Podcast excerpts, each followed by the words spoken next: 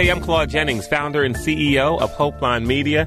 Welcome to the Hopeline Media Podcast Channel. The Hopeline Media Podcast Channel is going to bring together some of the most encouraging, inspirational voices, messages, and podcasts and make them available right here on this one channel. Your one stop shop for encouragement on demand. We want to be that voice in your ear. I mean, literally, when you put in your earbuds and when you put in your headphones, we want to be that voice in your ear encouraging you that you can make it. Don't let the distractions stop you. Don't let your mistakes hinder you. Let go of the guilt. Keep pushing forward. That's what this channel is all about. Hopeline Media was founded on three pillars to entertain, educate, and encourage. Now, encouragement's number three on that list, not because it's not important to us, it's very important to us. It's in the name, Hope Line Media. There is hope, there's light at the end of the tunnel. The reason it's three in the list is because it just sounds good that way. Entertain, educate, and encourage. And so that's why we have it as number three. But again, it's in the name, Hope Line Media. It's all about hope. And that's the way that we operate even as a company. Within the company, we operate that way. With our clients, we operate that way and the podcast channel is going to operate that way as well. Hope